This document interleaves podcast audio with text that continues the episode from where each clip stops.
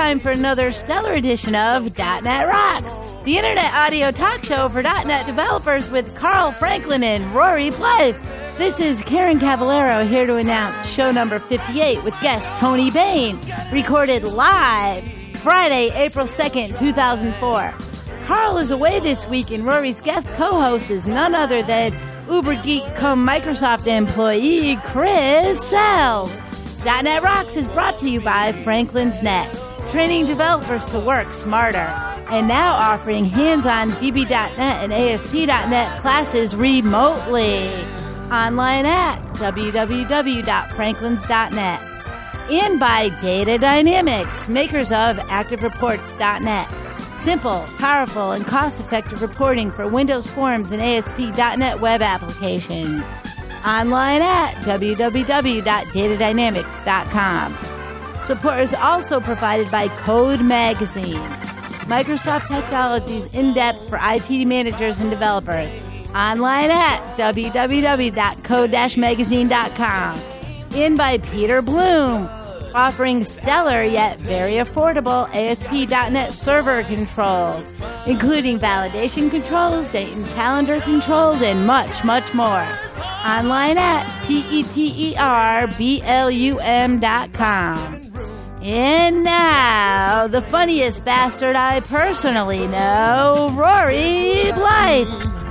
20 feet wide, strap it in tight, cause it's a long, sweet ride. All right. Well, thank you very much, Karen and uh, everybody else for tuning in. Um, this is .NET Rocks, and you're probably noticing that something is a little different today.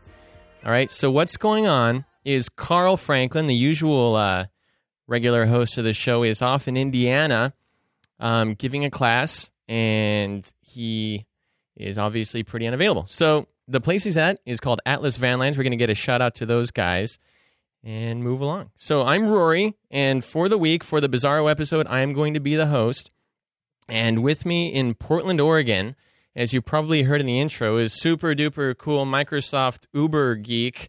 You know, all I got was Rory Blythe. So Microsoft super duper duperly uberly cool Uber geek, Chris Sells. You there, Chris? I am, but you know, I have to point out, Rory, that you got far more than just um, you know Rory Blythe, right? You got um, the funniest bastard I personally know, and you know I've never been billed like that. Yeah, okay, Although, fine, okay, that's. I true. did have I, I, did have one case where my wife looked at me and said that I was a cold-hearted bastard, and and I said uh uh-uh, uh because you know my parents were actually married by the time I was born. So you're just cold-hearted. Well, it's it's funny, but my wife came right back to me and said, "Ah, but your parents had the marriage annulled." so uh, it was ten thirty at night, and I was calling my mom and asking her what she had to say about that. Yeah. Wow. Well. Okay. Um. I guess. Uh. I guess good for you. Good for me. Um. That's kind of an interesting little story there, Chris. so what's going on? Like, what's going out there on the on the West Coast where I lived in, until so recently? So I was just noticing. I read um, the IEEE. I'm a member of IEEE, and they send me their their little magazine. And I, I was reading everybody. yesterday that um, a bunch of the universal constants that we know and love have actually changed. What are you talking about? I'm talking about that they have remeasured from five years ago. So the the National Institute of Standards and Technology, um, NIST.gov, our own government agent that tracks agency that tracks these things they have actually tracked a difference um, between, you know, like uh, Avogadro's number in the last five years. In fact, I did the calculations, and Avogadro's number is 0.000007% different in only five years. And the bad news is it's decreasing, which means that the number of molecules in a constant mass is now lower than it used to be. Yeah, did everybody get that? Um. but well, think what that means. That means that the universe is expanding at a non-zero rate, and eventually, if it keeps up, we'll it's never gonna it's never gonna collapse. Is that what you're saying? I'm just saying that it's not collapsing yet. Okay, all right. So if everybody got that, um, the universe is not collapsing yet. All right, that's the kind of stuff we thought we'd tell you about today. the managed coders out there who are sitting around kind of wondering if the universe was yet, you know, entering its collapsing stage. I guess it isn't quite yet because Ad- Ad- Ad- Adagavago's number indicates that. Uh, they don't teach that in VB school. yeah, they totally forgot. And they don't. They don't teach it in Rory dropped out of high school school either. Okay, and they also don't teach it in Rory isn't a member of the IEEE Super World Council of Smart Guys school either. All right. But okay, but I guess the reason I bring this up isn't because the universe is expanding and that disturbs me, Oh, but rather because if universal constants are changing at a noticeable rate, Right. then Then my clock's nobody- wrong. Well, then what? My, my clock's wrong. That's probably the problem, eh? Uh, yes, because the number That's the of, implication. of atoms in your clock. I'm gonna be late. All right. Uh, Okay. So the so as you were saying before I interrupted, So, but if if universal constants, right? I mean, the speed of light, all of these constants are changing, and if they're all changing at some noticeable, measurable rate, then nobody has any uh, grounds on which to uh, complain about the rate of change of technology because we're just trying to keep up with the universe as a whole. well, that was a bit So of that- a stretch. Um, I really had to go for that one, didn't I? all right. Well, cool. Um, so I guess we might as well just get right along with things here. We we heard about the universal constant Adavago number change from Chris, which we're all waiting for. Um, and which is actually, oh, you know what though? Before we move along, Chris, as long as you're doing the show, as long as you're doing us a favor, let's do you a favor. Is there Right. anything you're trying to sell right now or unload on the unsuspecting millions that that you'd like to make a little bit of money off of? What do we got going on here? Like maybe, uh, what do I see in my crystal ball? Like a comic book collection? Actually, it's, uh, yes, I am actually uh, selling a two decades old comic book collection. It's 30 2600. 36,000 copies, right? It's actually 2600. Well, yeah, but universal constants are changing. All right. yes, but that would be that would be the same number of comic books, but fewer mo- molecules in them. Yeah, right over Rory's head. Whoop. Okay, so anyway, we got the uh, how many how many issues are you trying to sell? 2600, and they're all available on eBay through this great uh, startup I found in uh, Seattle called Bidadoo. And what they do is they do all the goo associated with putting up, especially you know like collections and things up on eBay. They figure out how much it is, and they um, uh, they bring in experts to evaluate things and tell them how to bundle it and price it, and they they take all the pictures and they put it all up on eBay and they handle all the shipping, and then they just take a percentage off the top and they send you a check. Cool. All right. So uh, if anybody wants to go out and buy those comic books that way, you can do it, or you can just send me a check and I'll give Chris a cut, and everything's good. So. All right, so now let's get on with uh, the rest of the show. And uh, the first thing we like to do, Chris, since you are the new co-host, this is kind of funny because you know the the host chair opened up, which meant that the co-host chair opened up, which meant you had to fill the co-host chair. Although you're actually going to do one of the host bits right now, and that was pretty complicated. But I just had even more complicated than than Abra, you know that guy's number stupid thing. Um, For people that can't pronounce it, they typically call it avocado's number. And then- avocado's number. I like that Yeah, because just- it's it's yeah, like a hooked on phonics sort of thing. You know, Yeah. it's dumbed down to the Rory level. It's like those Fisher Price toys where you spin the thing in the center, it goes moo. You know, and that definitely takes a lot of the sting out of it for me. Associated Definitely, with something that's I what know. journalism majors who find themselves programming computers generally Right. generally say. Okay, so everybody, Chris is going to be reading the fan mail today. I hope that doesn't freak you out too much. Um, it is it is Bizarro episode, so this is going to happen. And Chris, do you happen to have the email up in front of you and ready to be read? I do. You gave me far uh, more than enough time to get that first email up. Good. All right. Well, then let's let's get on with it. So um, this is an email from Michael Kennedy, and it says, "Hey Carl." So he's going to be really disappointed when he hears that Carl is not involved at all. Uh, Michael Kennedy from UnitedBinary.com. So apparently they've got all the ones and zeros over there. and it says, "Hey Carl, I have been seriously listening to .NET Rocks the last month or so, as opposed to what he was casually listening, I guess." I have just about listened to the more recent half of your shows. It's almost time to start at the beginning with the older ones. I really enjoyed them all. I was listening to your show with Kevin McNeish about object spaces. I'm a big fan of typed data sets, so I expect object spaces will be right up my alley. This is just an editor's note uh, for me. I expect so too. I'm, I'm looking forward to object spaces myself, so I think that's really cool. Also, I'm writing to let you know this is the letter again that a friend of mine, Scott Bellware, has written the best object spaces overview article I've seen to date. And then he gives an URL. Keep on .NET rocking. Regards, Michael. Cool. All right. So I I- don't know how this works. I think we're supposed to figure out something like send them a mug or something. But we'll we'll get to that later. You know, we're just the we're just the temporary host. Yeah, with the co-host setup. lackeys, we'll let the let We the don't know what we're professionals do the actual work. Yeah, we'll figure that out later. Or actually, I guess I'll figure, or somebody will. Okay, so I'm sorry to interrupt. God, Chris, please continue. Uh, so so how does the protocol work? Are we supposed to? Oh well, well. Typically, we would um, read the mail, and if there's anything immediately pressing about the mail, like uh, I've got a grease fire, how do I put it out? Then we would we would answer that question. But if it's more of just like a comment kind of thing, like hey, you know, the show's good, and I'm enjoying myself, and I like object spaces, and you like object spaces, then uh, you know, we just kind of move on to the next one, and we say thank you very much for the mail. You're a very nice listener. You're our favorite listener, and then we say the exact same thing about the next person. So. right. So okay. So so far, Michael, I have to say, with all honesty, you are my favorite fan mail listener. You're, doing, Alright. you're doing pretty good for for Yeah. good. a first timer here. Yeah. Uh, okay, so here is one from uh, David uh, Eggins, and he's from industry.gov.au. So he's from the Australian government. Wow. And I didn't. Do they really have a government in Australia? I thought it was it's just Wild West out there. big collective, people hanging Yeah. out, surfing. Yeah. Yeah. So, okay, he says, Hello, Carl and gang. So I guess we're the gang. Um, could you recommend an automated coding standard source code modifier? I could not come up with a better name for it. I think that's a fabulous name, David.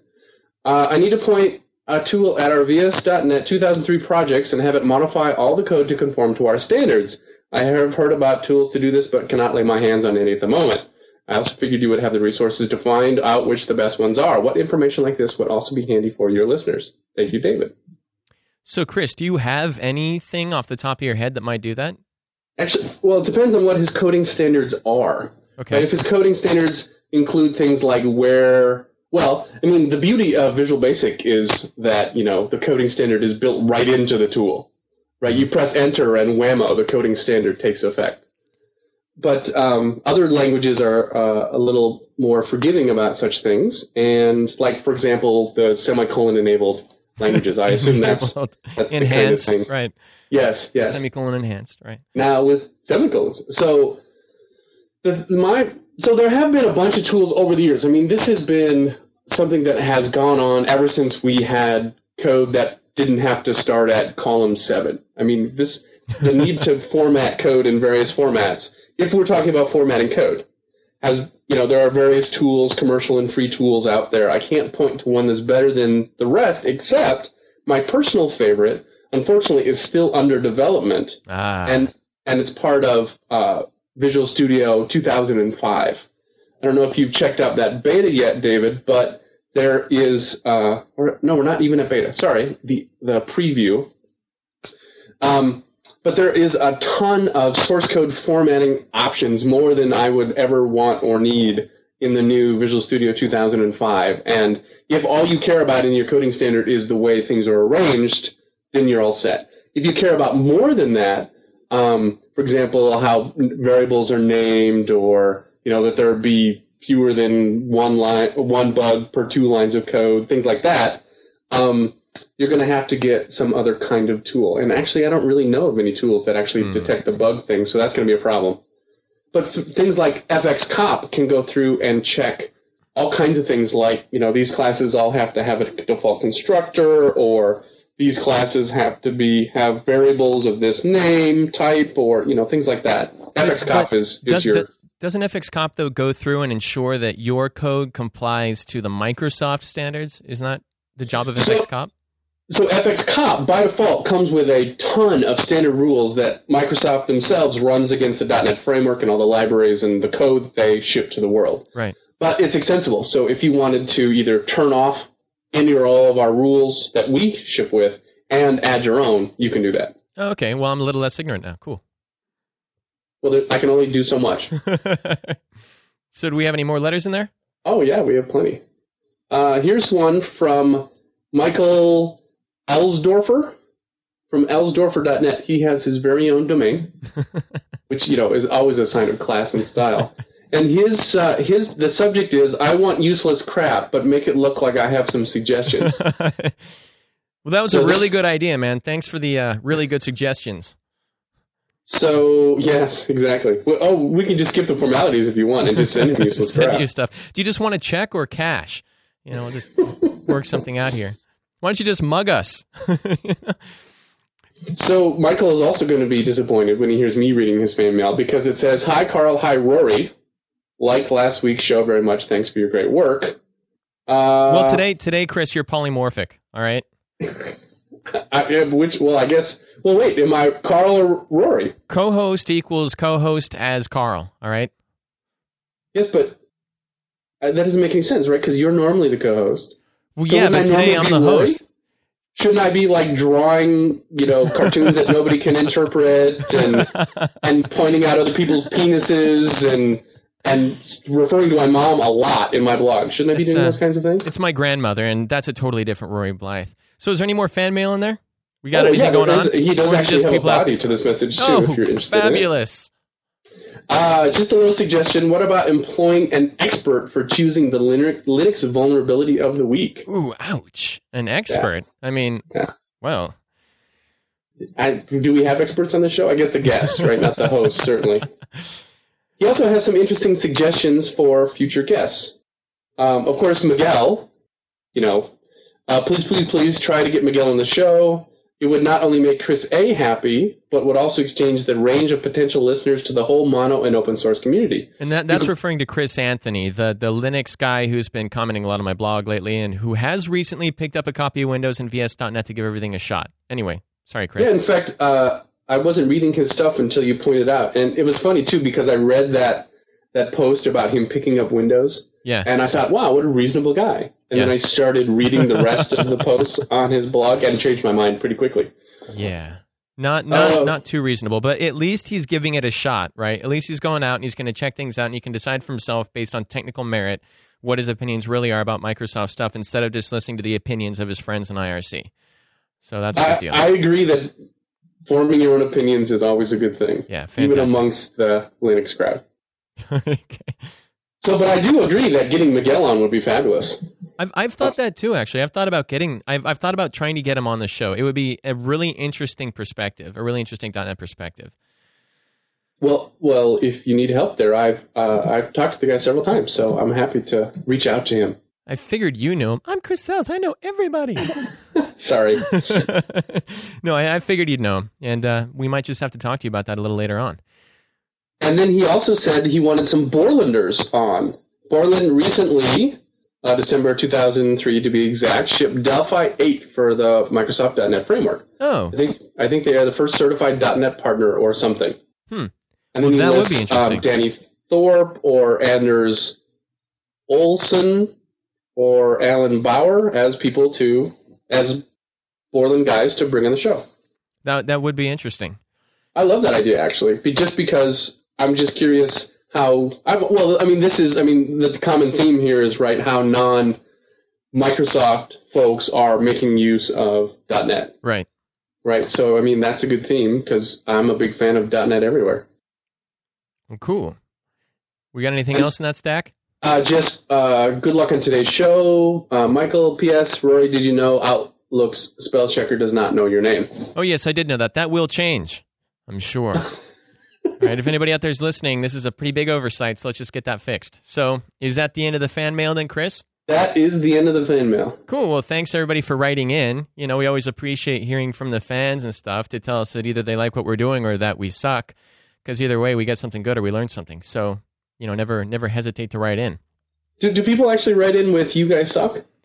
I get those personally at my site all the time, and uh, we do occasionally get complaints from people out there because obviously, anytime you stick something on the internet, you're attracting everybody in the whole universe, right? Some people might just stop over once for 30 seconds, read three letters of what you've written, and determine that you're a total bastard, and they'll write to let you know it, and then they'll disappear and they'll never come back. They just go from site to site insulting people and uh, and never following up on it. I'm sure you've So gotten a bit of this yourself. I mean, Uh, kind of like a drive-by insulting, right? Yeah. They just stop blog to blog and say mean windows. and- things. yeah. Yeah, actually, I have gotten plenty of um, people sending me either personal email or blog comments, tell, letting me know that either they don't like you know what I said, or they Right. just don't like me personally. Or that time that you tried to express your own opinion on your blog and it went a little haywire. Remember that? Man, that was a mistake. I, do remember that, but I I uh, I, sh- I cleaned out the herd that day. I'll tell you. yeah, I just, I, I just love the way that people put so much weight and importance on their own uh, decisions to leave. Though, I mean, going through the comments in that particular blog, which I guess we won't bring up because you never know what kind of other fan mail you're going to generate. Um, just the people who write nothing but unsubscribed. You know, like what's Chris going to do when he runs into this? You know, powerful little message. You know, is he going to be on his knees weeping? Just, oh God, if I could have just kept that one reader. You know, it's a, it's a, it's kind of a bad scene. Okay, so what we usually do now, Chris, and everybody else who's listening, is the Google Weirdos thing. And uh, we have a little theme song here, and I'm to play it, and I'm to hope it comes out of the computer because I'm new at this whole running the show thing, and we'll just see what happens. Weirdos, weirdos, weirdos, weirdos, Weirdos. weirdos, weirdos, weirdos, weirdos, Google weirdos. weirdos, weirdos, weirdos, weirdos, Go weirdos. weirdos, weirdos, weirdos, weirdos, weirdos. weirdos, weirdos. Yeah, we all uh, we all woke up with headaches the next morning. You know that That was was hilarious. I've Quite never a- heard that before. quite a weird night. All right, so for those of you who don't know, Google Weirdos is the spot that I do on the show where uh, I talk about a lot of the ways that people are getting to my site. I comb through my logs and I look at the referrals, and I like to isolate the Google searches and see what kind of weird phrases brought people to me. Because usually they don't make any sense at all. Although, and longtime listeners are probably sick of hearing this, but I got to do it anyway for those you know extra few people that have probably you know shown up today. Um, people who have caught on to Google Weirdos are using it to contact me personally. They're using Google as their own personal one way email mechanism. And it's pretty cool. So, what I do in Google Weirdos is for the first half, I read the quote fan mail that I get because a lot of it is usually pretty inflammatory. And then for the second half, I go through and I read the actual search phrases that people used to accidentally get to my site. So, we'll start out here with the first uh, shout out to me through Google. And I, and I I've got one good one here today that I'm going to read first. I've got to do this for my own ego, all right, because I get enough negative comments and it's always nice to get these. And it says Rory Blythe is the coolest man ever. All right. Now that's that's pretty nice stuff. And that was the search. Somebody went to google.com and said this. Yeah, but they know that it's going to get to me. See, people have caught on and they've learned that they can communicate with me through Google. They know I'm going to look at my referral logs and they know that's going to show up in there. You'll you'll get you'll get the hang of this as I go through the rest of the searches here. That's an interesting way to make it through your spam filter. That's for sure. It is fascinating. Yeah. So here's another one. I am the colon of Rory Blythe. I'm trying to figure. I, I mean, that's just nuts, right? I am the colon of Rory Blythe, and, and the kinda, other one wasn't nuts enough. right. So I'm kind of looking at myself, you know, and thinking, you know, like we're gonna have to talk colon. I don't really know how you how you got on the internet and typed that in the middle of the night while I was sleeping or whatever. Next one. Well, wait. I have to know. Did he mean the part of the ana- anatomy or the C sharp language construct? I think he meant the part of the anatomy. Let's just get real here, Chris. I mean, All right. Well, I'm just You're considering your stretching. You're stretching. This is like the avocado number thing. You're stretching too far, man. Sorry. Sorry, man. No, it's okay. No, no harm done. Moving on. Man, I need to get Roy Blythe's site because I forgot the effing web address. I can't say the F word on, on the air because it would make me feel naughty, but it, is in there. And this is an interesting way to find my site. Next one is I blame Rory for monkey stink. Um, I don't, I don't, I don't think that's my fault. I don't think, I don't think I made the monkey stink, but I, I guess. I Chris like- that was. Chris liked that one. so we got another one here. Teach me Java, Rory Blythe. And you know what? That's no problem, right? So uh, we'll start by setting up your class path. Do you have three hours to talk about this? um, moving on. Is Rory Blythe Jesus? No, I just think I am, and it's totally different, okay? Not the same thing. Moving on. Rory Blythe is my role model. And you have good taste, my friend, but this is a dangerous path you tread. I don't know if I'd recommend it. And then here's one from somebody who's obviously been listening to uh, a lot of Monty Python recently. And Chris, last night during the sound check, I'd like to point out that you told me that you have been listening to a lot of Monty Python recently. So maybe this has something to do with you. I don't know. Rory Blythe, I fart in your general direction, you wiper of other people's bottoms. So come on, Stop or I shall taunt you a second time. yeah, see, you were too you were too close on the follow up there, Chris. That was obviously you. We'll just talk about that at the end of the show. Um, next one is Uh-oh. next one is I want to have Rory Blythe's children, and I can I can definitely help you try to do that. Uh, and then finally, here Wait, wait, wait, wait, wait. I think it's time for Google to start taking pictures as part of their search criteria. What do you mean so someone who wants to have your children can submit, you know, a oh, resume. Oh no. this is like the Windows registry, Chris, you know? I mean, it does one good thing at the beginning, and then eventually 10 years later, you know, it's being used to store like last night's chicken, you know. So so maybe we should just leave Google doing what it's doing now. And I know how you feel about the registry. I remember that post in the uh, off-topic list about 8 months ago where you were asking what's wrong with storing extra things in the registry and we all had a little difference of opinion there. yes, yes, we did. Yes, we did. so anyway, so here's the last uh, shout out to Roy through Google, and this is the one that you guys have to own up to. Anybody who's trying to contact me through Google, this is the one to beat. All right, this one's long. Hi, Roy Blythe. What's happening? So I really like Google weirdos. That's funny stuff. Do you think those super vegan people that won't eat veggies if it kills the plant would eat an iguana tail? I mean, it didn't kill the iguana. Holy cow, that was a search. That was a search, and it got to my site. Uh, I think Google should tone such. I don't think they should accept that much text if they're not going to also accept pictures. I just think that's wrong. You write Mr. Google a letter, okay, and and CC it to your congressman. You know what somebody could do though? Huh. They could base 64 encode the picture. I guess that's a good, put- that is clever. They can put that as part of the search string. I'm Chris Sells. I'm so clever. Watch me be clever. That is clever. I like that. That's actually a really good idea. Somebody out there has to give that a shot. Well, actually, that's getting a little freaky. I mean, it's clever, but maybe just best left at home, you know? That is clever, though. Bravo, Chris. I like that. Well, it's not my first time. okay, so now we're going to move on to the not shout outs. These are the actual Google weirdos. And they aren't always funny. Sometimes you're just sort of, what was this person thinking? Sometimes it's not all that weird. We just call Google weirdos because you need a name for branding so that later on you can stick it on frisbees and lunchboxes and sell it to people, all right? You mean those other people weren't the weirdos? No, those are the normal people. Oh my god. No, but these these next ones you'll find that some of them really aren't that weird. It's just uh, you know sometimes you have to put a spin on it and make it a little weird yourself. All right, so the first search is Tammy Faye Bakker crying, which I thought was a little redundant, right? I mean, is she ever not crying? You know, does does the fountain ever shut off? She's just like a total constant, eternally weeping font. Moving on, we've got methadone freezing point. Now that's a weird one because if you really need to know something like this, shouldn't you already have access to the information?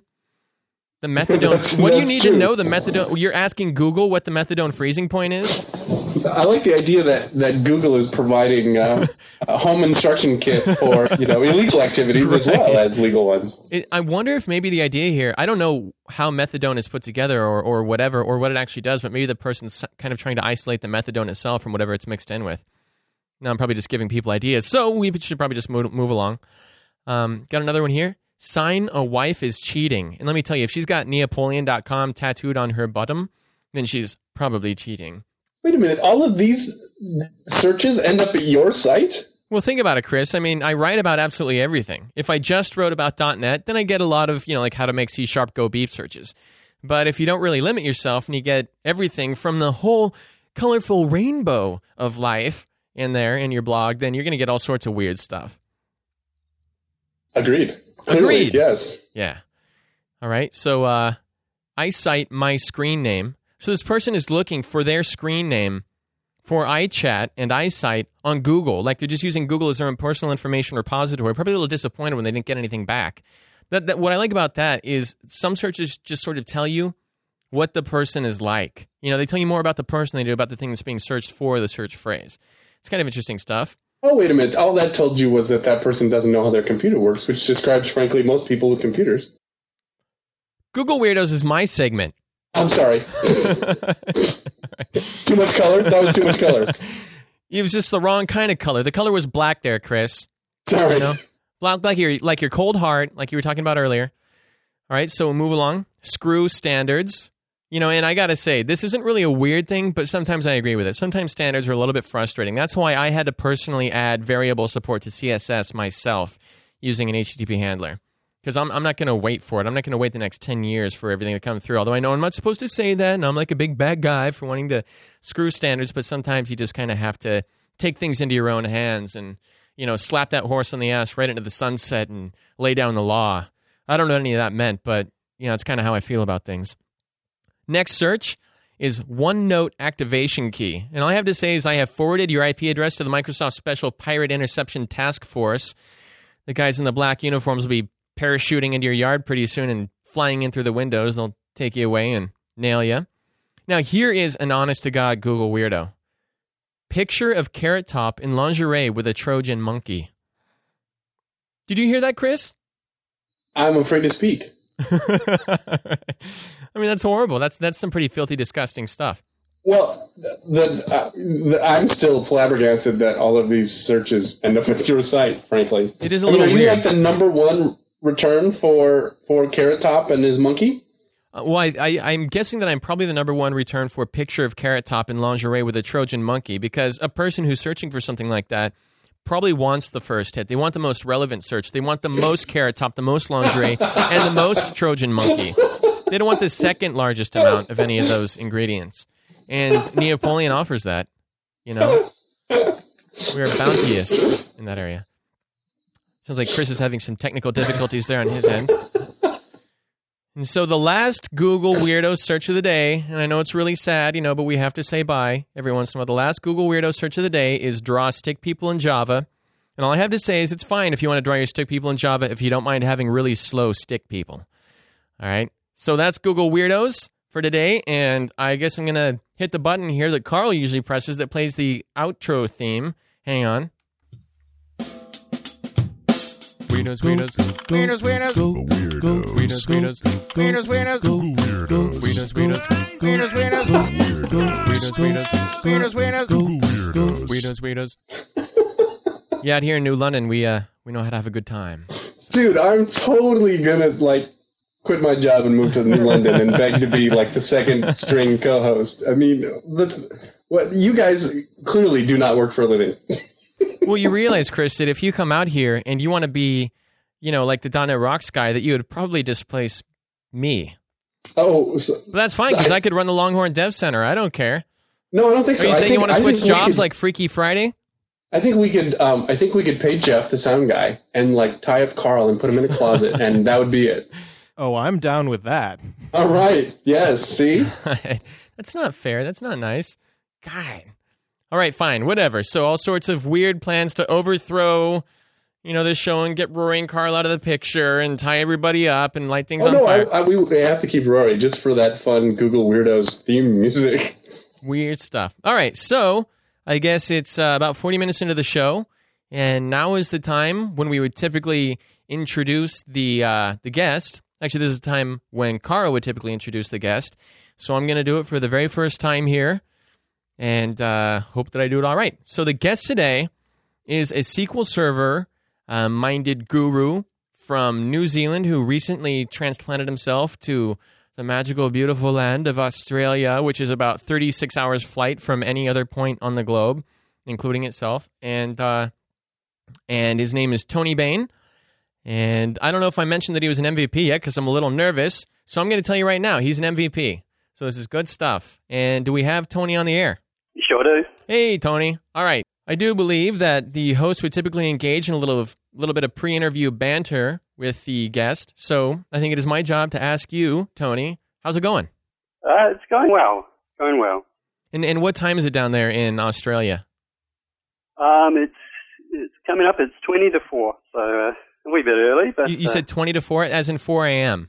four a.m. That's right. So you hear that, listeners? You hear what you did? Because you had to have your show and you had to listen to it during your lunch break. Tony here had to stay up all night long and he's still up and the sun's just about to come up out there in Australia. And it's it's because of you that Tony has not slept tonight. But that's okay because you're happy to be here, right? I'm I'm overjoyed to be here. Overjoyed. All right. Well, good stuff. So uh, let's start. Let's talk. Let, let's talk a little bit about you. Um, if I recall correctly, you run the Tony Bain Group. Is that right, or the Bain Group? Uh, that's right. Um, Tony Bain Group is a company that I've been running for a, for a while, which uh, does uh, SQL Server related uh, consulting and training and and bits and pieces. Uh huh. Um, and we also operate around Asia Pacific, um, mostly Australia and New Zealand, uh, helping people out with their SQL Server issues. And, and, and in that, um, we work quite a lot with developers and, and address the, the problems and, uh, The issues Help, uh, therein. Right. the issues there. And sure. So when you say Asia Pacific to the geographically challenged, um, what does that mean exactly? Asia Pacific. Um, I, I guess it means uh, Asia, Australia, and uh, New Zealand. So is that like another way of saying that you get to go do consulting jobs in the tropics? Um, it means I travel around quite a bit. Yeah. And you were up in New Zealand until about uh, October, is that right? Yeah, that's right. I, I, I lived in uh, I lived in New Zealand. Um, I lived in one part and sort of travelled every day via plane to another part. It's, it's quite interesting. I, I used to uh, uh, where I lived. I, it was 15 minutes to the airport, and then it was an hour by plane to where I worked. Uh-huh. Um, so I used to get there within sort of an hour and a quarter. But since uh, since moving to Australia, I uh, I don't uh, don't fly as much anymore, but uh, spend two hours on the motorway. So actually, it's Right. been longer getting to work now. well, don't you just have one road in Australia that goes around the entire uh, continent? Pretty much, yeah. So, so in New Zealand, back in New Zealand, were you ever like, uh, were you an extra for Lord of the Rings? Did you have to put hair on your feet and wear the funny, you know, foot slippers that make your feet look really big and wear a cape and Uh, stuff? I, I, I didn't need them, no. Right. Okay. So you never an extra. You were too busy. All right. Well, that. Well, that's good. I think stuff. what he was trying to say, Rory, is that he was an extra, but he didn't need the extra hair on his feet. so you use your own hair. You didn't use a stunt double bit of hair or anything like that. no, no, that's right. Uh, I'm, right. I was an orc. Well, good stuff. Okay, so uh, why don't we start talking then about what it is that you do for a living and what kind of stuff you're interested in? Um, I understand that you're kind of interested, for example, like let's just let's just start from the beginning here. All right, um, your focus is SQL Server, and you do a bit of talking and a bit of thinking about like database design, right? Now, I like to usually start at square one when I'm trying to understand an idea. So why don't we talk about good database design and and what your opinions are on good database design? Besides, you know, you should have it. right. Yeah, you should you should have one. Yes.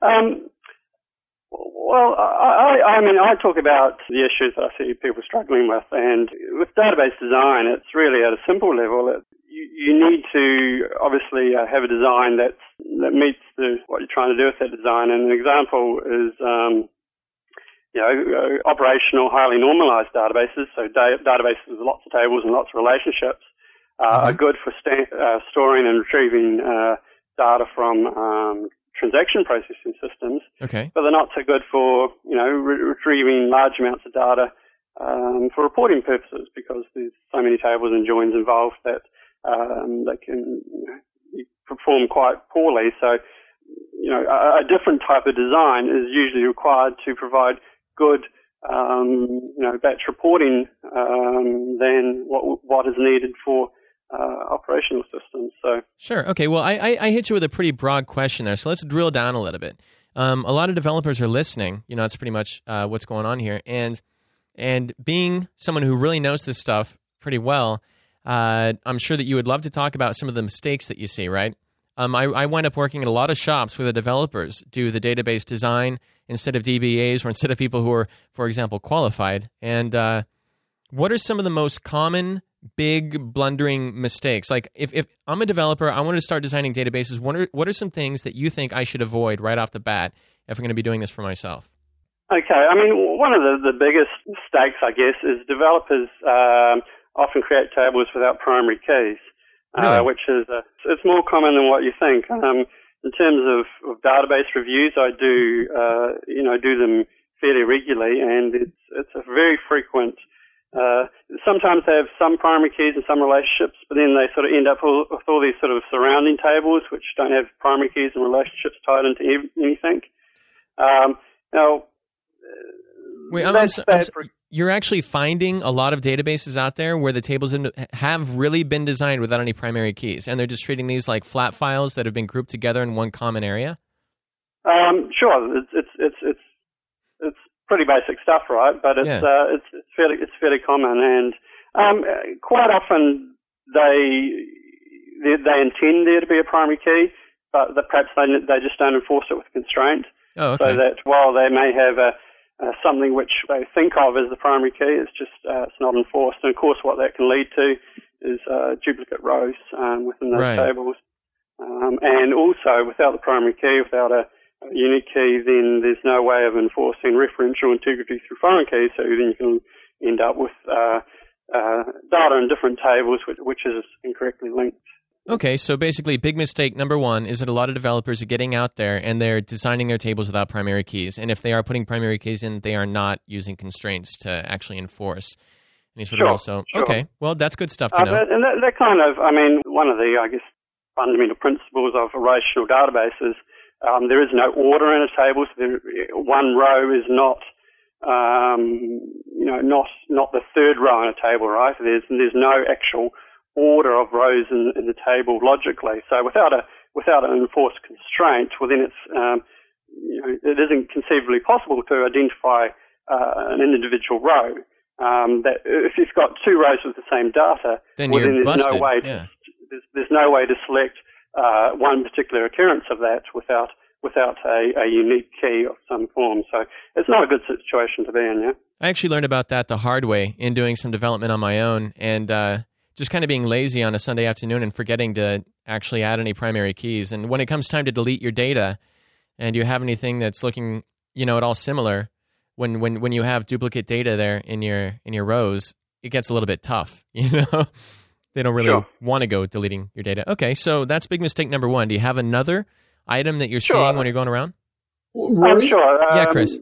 Uh, I'm sorry. Could I could I just ask uh, just a quick question Chris, about you can about jump the in. primary thing? You can Uh, jump in whenever you want, and and Okay. yeah. Well, then hush, hush.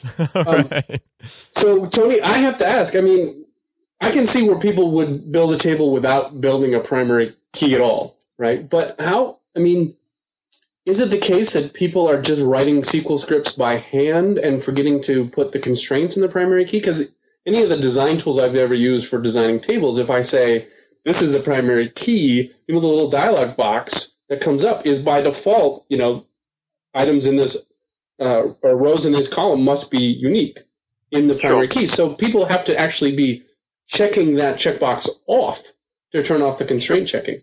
In terms of in terms of um, databases out there running on SQL Server, um, there are I guess there's uh, several categories or, or or scales, if you like, and our big projects with um, uh, lots of developers and design teams. Um, I mean, situation is less common, but then there's, a- there's a heck of a lot of, of, of one or two developer teams who, who don't use any particular design tool, who create tables um, just in Enterprise Manager or via SQL scripts. And, you know, it's not thought of as an issue. Now, I mean, it's, it's a fairly simple thing, right? But the reason I bring it up is because it is very, very common to go through um, and, and actually to review the database and find that they may they may have started off with good intentions, but as they just quickly added new tables to do this and the table here to do that, they sort of you know left those off or um, not knowing what was the primary key at the time, so they didn't worry about it. And then the, with you know you generate a database diagram and there's there's like five tables that which which sort of sit at the core, which are nicely linked uh, in, in, in a normalized design, and then you've got 150 tables sort of spread across horizontally across the diagram, which just sort of hanging out in the breeze. So it's just a Pretty messy. it's a, I think I think everyone knows, and every time I do the review and say, "Well, you should have primary keys on your tables," everyone goes, "Yeah, yeah, we we know that, but uh, we haven't done it for this reason." So it's uh, it's really uh, an important thing to get on there uh, as soon as you create the table, so that you can ensure that uh, you know your primary keys they're working for you, keeping the uh, you know rows uh, unique, so you can always uh, you know, reference a particular row. Now, I mean, there, there may be cases. Um, you know, sometimes people say, well, if it's just a log table, we just want to shove stuff in there. We don't really care about a primary key. Well, there, there, there may be exceptions, but generally, all tables should have the primary key. I, I like I like the idea though. Um, going back of of someone deciding to hand code the script and shunning the tools and saying, ah, that's just for kids, and then just completely botching everything up and, and not getting keys on anything. I like that idea. Um, you know, it's it's sort of like of poetic and so- justice. You know, and it keeps you Yeah. busy, right? And, and Well, it's like the uh, the SQL Server Continuing Employment Act, right? yeah, Guar- guaranteed employment. Okay, so so does that basically answer your question, Chris? It does. Thank you. Great. And uh, so, big blundery thing number two. You have a, you have another thing on the list after primary keys that developers Sure. typically do when designing their databases. I guess uh, number two is generally every table should have a clustered index. Right. Um, now, the reason being is if you've got a primary key, then you have an index. um, the primary key uh, uh, comes with an index. It's a constraint with the, with the index uh, built in, if you like. So that when you create a primary key, you've got at least one index on a table. Now that can be a clustered index or a non-clustered index. And uh, just quickly, the difference between a clustered index is that the the actual rows of the table are logically sorted by the, the order of the sort of the index, Hmm. whereas a non-clustered index uh, is is just a separate structure, and the actual rows of the table um, aren't, uh, aren't aren't ordered by the non-clustered index. So, but um, the clustered index is is typically the most efficient type of index. So, if you've got at least one index, that one index should be a, clustered index. Now, there may be cases we have lots of indexes, and one of those can be the clustered one, and it may not be the primary key. But if the case is your, if your table's just got one index, it should be a clustered index Okay. in, in most situations. All right, so that that's big blunder number two is not using a clustered index, and Sure. and the the real hit for not doing that is probably performance, right? I mean, that's what we're looking at. Yeah, performance. Now, I mean, things that relate to performance only really kick in once we're, we're sort of getting over the 100,000 row table size. Um, but, but it's just generally a good a good guideline, a good design principle. Sure, sure. Okay, great. sure. And do you have anything else you'd want to add to the list? Like it, things, you know, people like things that come in threes, right? Sure. Well, well, um, I guess the, the, the, the third big blunder is uh, people not spending enough time thinking about the, the actual data types um, and, and nullabilities of columns. Um, Sure. For example, um, you know, I've recently reviewed some, some databases which may have tables with uh, 10 million rows in it. And uh, in, in, in a column, they've gone for an int data type when a, a tiny int would have been sufficient. Right. Uh, so they've got three extra bytes in a column. Um, so over 10 million rows, um, I think you know, it works out to you know, about 30, 30 meg of space sort of Right. consumed in that table, which which doesn't need to be. And obviously that has um, impact in terms of how many rows uh, fit within a page in SQL Server and how many rows can be retrieved in, in, in per I/O request. So it's- it has ongoing effects in terms of performance. Um, so, so yeah, spending spending more time thinking about the actual size of the columns, what type of data is going to be stored in there. Um, bearing in mind that if, if, if situations change, we can always expand data types um, Sure. much more easily than you can uh, you can uh, restrict them. Yeah, and I mean the implications are kind of all across the board anyway. Because when I was first getting started, you know, I'll admit I was guilty of this. I created a. Uh, a oh, first of all, do you like to say varchar or varchar? What do they say on that side of the universe down there in Australia? Uh, I'd say varchar, but I say varchar too, so we can agree on that. You eat Vegemite? do you wait? Do you eat Vegemite? You- uh, we, we Vegemite, yeah. okay, you eat Vegemite. Okay, I can't agree with that, but I'll agree with you on the pronunciation of varchar. So one thing I was guilty of doing when I started out was I created um, a date column and I used varchar as the type. And maybe this is me just kind of like trying to cleanse, you know, trying to get this off my chest, kind of trying to unload this burden that I've been carrying around for a long time. And I learned the very hard way why it's important to select your data types carefully and, and do it Sure. intelligently. I mean, I don't know if you ever tried to search a varchar column like that. It's not so much fun. But uh, yeah, Yeah, so, no, and, especially, especially for things like uh, you know, globalization, uh, you know, uh, storing data in a varchar column, it's not going to do any of the reformatting Sure. and, and that's necessary. So it's, it's yeah. Well, let's not Not- beat not around the bush. idea. I mean, it was just stupid. You know, it, was, it was not a good choice. It was a foolish thing for me to have done. And uh, I'm sure I'm not the only one on earth who's done it. In fact, I know I'm not because I've encountered other databases where people have done similar things. So, big blunder number three then is not properly, well, not really thinking about your data types and the way that you're creating them and, and, and your columns. So, Sure. that's a good deal. All right. So, that's, that's three good items right there. So, So, uh, oh, sorry. Go ahead, Chris. at the at the interest of of um, putting all programmers and consultants around the world out of work with tools, oh, no. which, which is my continuing interest because I'm just too lazy to do anything more than once. Have you ever? Is there any tool out there? Like, are you familiar with FxCop that will like check your .NET classes against a set of rules? Oh, huh. Sure, sure. Sure. Are there anything? Is there like an SQL cop that can like check for primary keys and and tell you, hey, none of your data needs to be int in this column. Why don't you make it tiny int and you'll save 30 megabytes? Or hey, watch the the searches and say, gosh, you're searching a lot on varchar. Why don't you make it, you know, char or wh- whatever? I mean, are there any tools out there that can look at your tables and and look at your usage and make recommendations on changes you could make to tune things? Um, there, there may, very well be, but certainly not uh, any that I know of that are in uh, widespread use. That sounds like magic There- you could bottle and of- sell.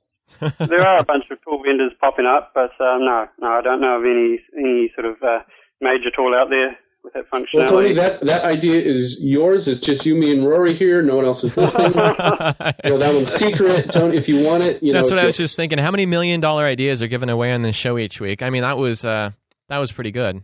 Assuming it could really be done well. I, I imagine there, there, there, someone may have. There are a bunch of uh, tool developers out there who are coming up with some of these nifty tools for SQL Server. So um, um, there may be one of those out there who have done that. So perhaps they Hmm. could uh, uh, uh, post a post a link or something uh, after the show. So so how can how can DBAs help out like where all this stuff is going on? I mean, what what, what should be going on here? What what should DBAs be doing? I mean, they should be DBAing, right? Yeah, that's I mean, right. wait a I mean, minute. to really- DBAs, the, the job of a DBA is not to help. the job of a DBA is to is to hang the red tape, right? Yeah, the job of the DBA is to say, hey, you're, you're not allowed to touch this data in that way. Yeah. To be, and it, and it used to be pleasant that way, didn't it? The DBA was the fed one, would sit in the corner, and any time anyone came to talk to them about the database, they would turn around and make an angry face and Chop one of your fingers off. Yeah, the good old days, not, huh? it, it, no, it's not like that anymore. DBAs are now now uh, uh, skilled in the art of customer service and uh, and uh, are measured on on their you know performance levels and meeting user requirements. So it's a it's a it's It's changed. a tough and- world for them now. Yeah. it is. It is. So, so the role of the DBA um, is is more, I guess, for the developer consultative role. Um, I know a lot. Uh, you know, develop some some developers uh, um, you know, like to develop in isolation, but really the people who sort of understand, I guess, the production issues of development um, for SQL Server are the DBAs. So Hmm. um, there's certainly a good place to start in terms of building some knowledge about the things you have to worry about, such as um, you know, when when you're developing code in, in, in I guess your development environment, you're not really thinking about the types of things which may happen in production, such Sure. as well, what happens if if the server fails, what happens if um, you know if if you're uh, for if if if, A there's of five other users, yeah, five other users uh, doing something else at the same time. So um, you know, it's, it's their their their role has sort of changed more into um, um, sort of They're not just Or- data or- cops anymore, right? yeah, no, they're, they're more of a uh, of a, re- a review process for things going through into the I guess the uh, the production environments, and and and, and m- most of the DBAs I know also sort of provide um, a sort of a second level assistance now to developers in terms of of, of helping them with their, their SQL, helping them with optimization Okay. and, and and design issues. So. Cool. So I hate to interrupt, but first of all, Chris, you have Yeah. to remember this. I'm telling you something. You got to remember it. Okay. Okay? System.rory.isnervous. You'll understand later on. And uh, and the other thing I wanted to say is that in some of the uh, comments we're getting from listeners right now, Chris James says that Microsoft has a best practices analyzer tool that you can run against SQL Server databases. Really? So maybe it's just buried deep, deep, deep, deep, deep, deep, deep, capital D, deep in uh, in some website somewhere, and we can Does find. he it someday. provide a link or something? He does not. Hey, Chris, if you're out there and you're still listening, if you could do our dirty work for us and find that link and uh, submit it back to us through the .NET Rock suggestion thing, um, or through the I, I think it's available from Microsoft.com slash SQL. Best, Oh, um, okay. Best Practice Analyzer is, is, a, is a very good tool, actually. Um, uh, it probably, I, I think it does actually address some of those design issues. It's not specifically a design review tool. It's a, it's a tool you sort of point at a SQL server and it'll go off and it'll check sort of um, a bit of everything, look at the server config or look at, uh, um, you know, the, the, the security, I think, and it looks at some of the design issues. So it's a, it's a general um, best practice tool for SQL Server. So it may do some of those, those design issues as well. Okay. All right. Well, that's good stuff. So we're hitting the one hour mark, which means that now is a time when we're going to have to play uh, a word from our sponsor and a couple songs. So why don't you guys just hang out and I'm going to get the music started and you can get up and stretch a little bit. Um, you've probably got just a few minutes here, so keep an eye or keep an ear on what's happening. Once the music stops, we'll be back on the air. Is that okay, guys? Yeah. Great. So we'll be right back.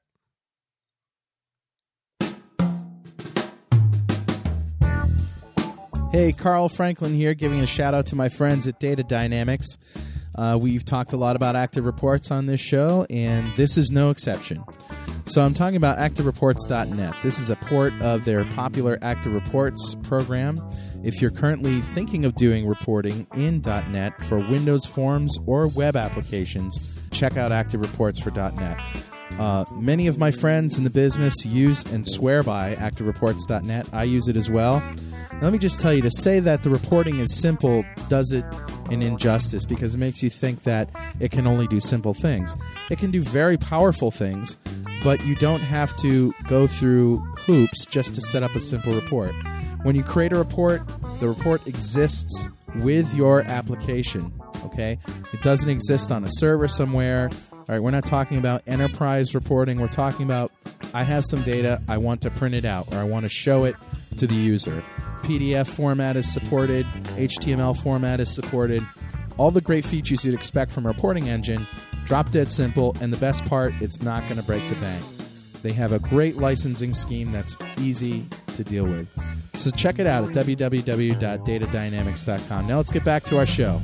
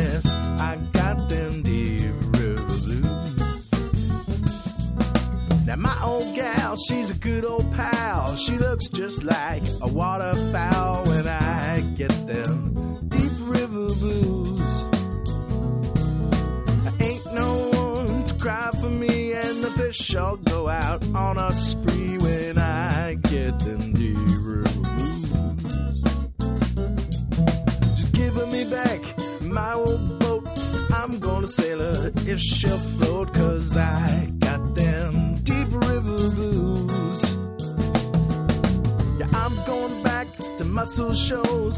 Times are better there, I'm told, cause I got them deep blues.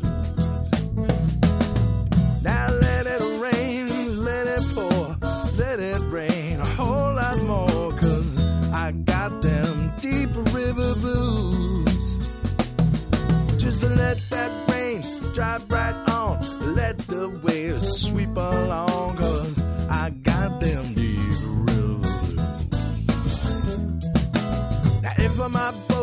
sinks with me, I'll go down, don't you see, cause I got them deep river blues.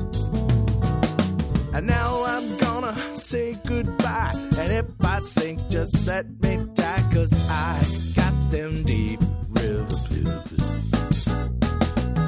So let it rain, let it pour,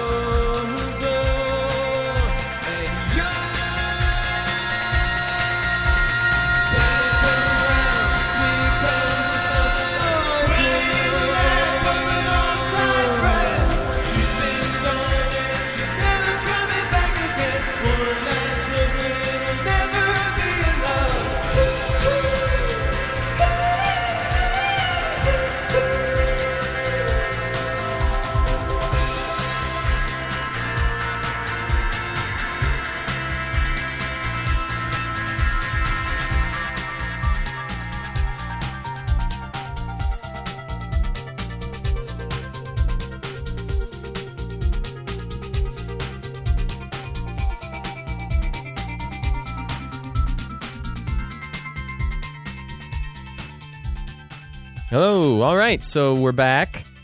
Um, got the uh, sponsor word in there and a couple songs from Carl and I, like we usually like to do. And I gotta say, I learned during the break that uh, that my armpits have been sweating a whole lot more than they usually do when I'm just co-hosting. So, uh, Chris, you there?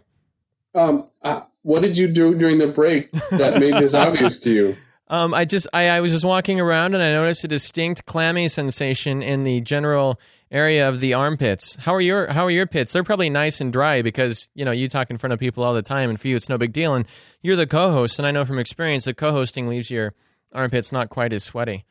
Actually, I am a little sweaty, but only because I'm hot, not because I'm nervous. Oh, Sorry. okay, all right. Tony, how how about you? How are you doing in the pits? Uh, pretty dry over over this side. Okay, all right. Well, that's good. Now everybody knows. Nice, good, high quality technical content there. I'm glad SQL Server making making Chris hot. So. All hot and bothered. In fact, Yeah. I'm so hot and bothered that I went and found that FxCop for SQL Server thing and uh, and posted it uh, on my blog on sellsbrothers.com. So you can just go and download it now and, and put yourself out of work if you like, Tony. I'd also like to say that Carl out in Indiana, him and all his students, he says their pits are dry out there. So we basically covered all our bases. We know the general moisture level of everybody's armpits now, so I guess probably move on with the show. So during the first pre ad spot portion of the show, we talked a bit about some of the things that developers do wrong, some of the mistakes they make, and how DBAs can help in that area. So right now, why don't we talk about something that's kind of sexy, right? Let's talk about like the bling bling of the SQL Server world, which right now uh, is is Yukon. So let's talk first about um, what impact you think uh, Yukon is going to have. To, to me, uh, Yukon is is about enabling SQL Server to do uh, perform new roles um, that it's currently not performing. I think with SQL Server 2000, uh, the the sort of current set of functionality of, of the relational database is fairly good.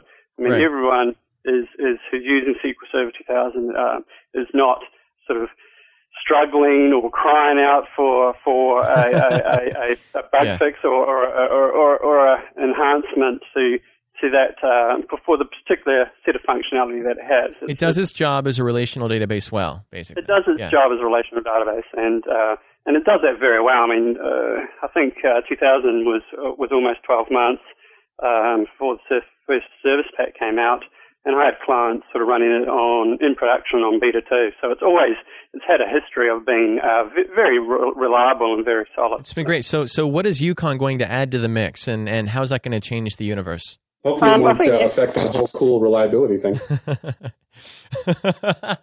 that's a, that's a good point. Chris just said uh, he hopes it doesn't violate the whole reliability thing, but Sure. It, it seems that uh, the, the putting effort into getting it right. It's not been uh, shipped out the door before it's ready. Well, the main, I guess, uh, the, the main topic of relevance for, for this audience is, of course, the uh, the inclusion of the .NET runtime Sure. uh, within SQL Server. Yeah. Okay, so that's um, uh, traditionally when when developers have been forced to write all their uh, stored procedures and functions in uh, T-SQL, they now have the option of uh, creating um, code which runs within SQL Server in the .NET language. Sure. And and what do you think about that? Because I've talked to a lot of different people and we all talk about how cool it sounds, you know, like in theory, but in, in reality, how widely applicable is this going to be? Is it going to be good for any place where we're using a, a store procedure in the past, or is this going to be something we're going to want to use just for certain specific niche purposes? I I mean, at Sure. least right off the bat, this is this is the first release with an embedded CLR. So Sure, sure. Um, my role is, is I guess, you, I'm almost 50% developer and 50% DBA. So half of me says, hey, this is really, really cool, and the other half of me saying, oh, no, no, no. right, yeah, So it's something people are going to have to learn how to use, and Sure. it's certainly, I don't think, going to replace T-SQL.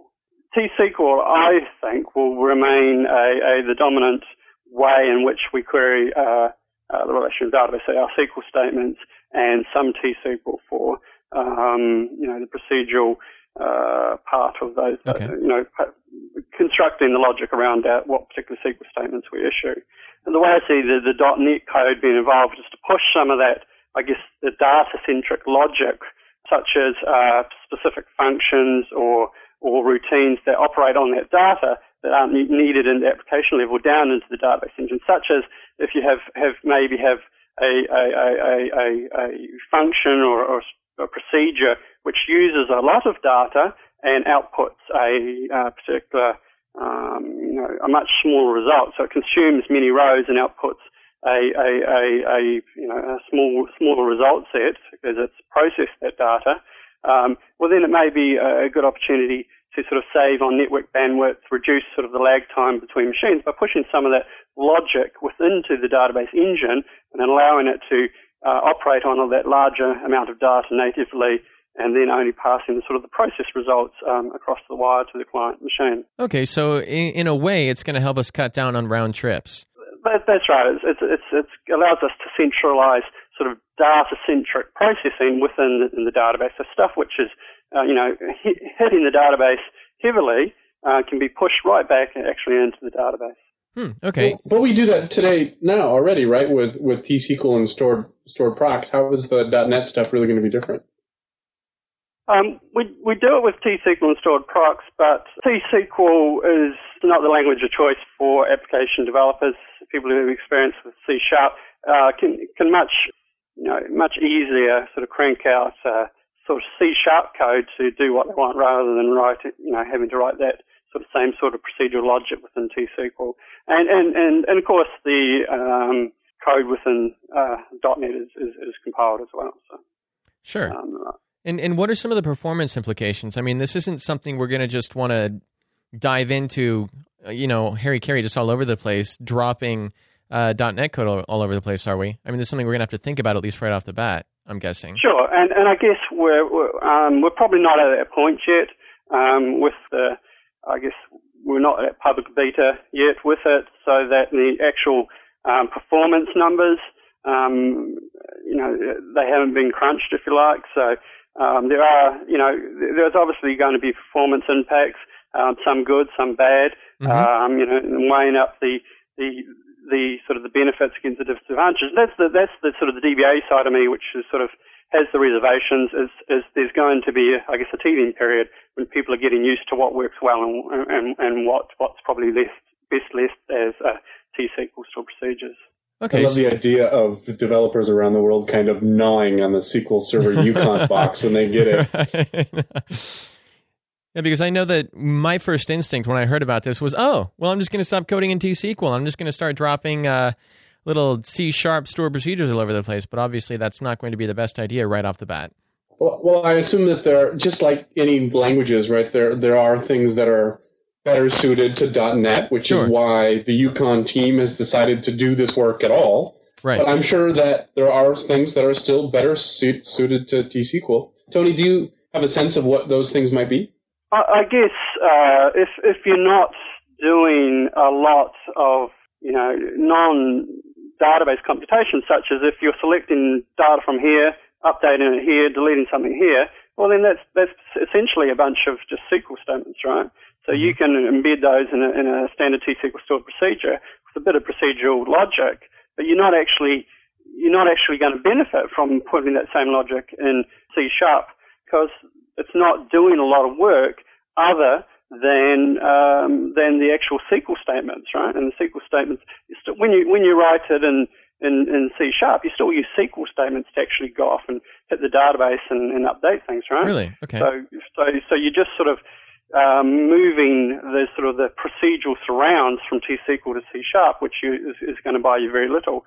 However, if you're doing things like, uh, I guess the the common example is sort of string matching, uh, regular expressions or, or that sort of thing is very, very difficult to do in T-SQL today. Right. Languages such as uh, VB.NET is much easier and, and much more powerful. So I guess it's that interpretation, computation that there aren't native SQL functions for. You may benefit from doing that within a .NET uh, procedure or function.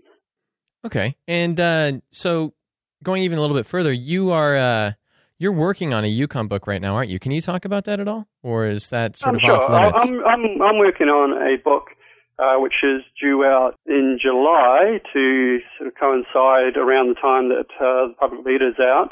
Um, that's called uh, Yukon Revealed from APress. Uh huh. And, and that's kind of, I mean, it's, it's, it's DBA focused to prepare people for SQL Server when, when it comes out um, in full release. So it's not a, a end-to-end book. It's more about um, taking people who are familiar with SQL Server today, sort of teaching them what's coming in Yukon and actually getting how to get them prepared so that when the release version comes out, they can know which parts of .NET they have to come familiar with. Because bearing in mind that um, for developers, it, it, may be a natural progression, but for DBAs, Right. Uh, you know, they're, going to have to become familiar with uh, things like, uh, you know, the .NET framework to actually start to understand the, the, these new things which are happening inside their, their database engine. So it's kind of a, a large learning curve for DBAs. So, uh, Well, sure. I mean, we, we were talking before the break about how they didn't even really have to make use of the A in the acronym, right? They didn't really even have to administer anything. They just sort of stood there and said, "Tell it to the hand," and then uh, we dropped all this responsibility on them. And now this too. I mean, this is coming Sure. along. We, we've talked about how Yukon is going to benefit the .NET developer, but you're writing this book for DBA. So can you talk about some of the features that are going to make life better or easier, just from the pure SQL point of view? Are there going to be any changes, or are we basically just getting like a SQL Server 2000 with a .NET CLR in it? So that's sort of the, one of the killer features. But of course, with every release, there's new enhancements, there's new T-SQL uh, commands. Um, I think a lot of effort has been put into bringing the syntax of everything into a common standard and Uh-huh. in line with, with these uh, SQL standards. So there's been a lot of change on the, I guess, the standard feature set and, and improvement and inclusion of the new sort of SQL standards. I mean, as, as you may know, SQL is um, sort of driven by the ANSI SQL standards, Right. and they're, they're- they're changing. And the next version will obviously have some of those new uh, ANSI SQL standard commands, etc., and within within the SQL command set. So uh, it's time for the Linux vulnerability of the week. Mr. Bull. Let's you and me fight.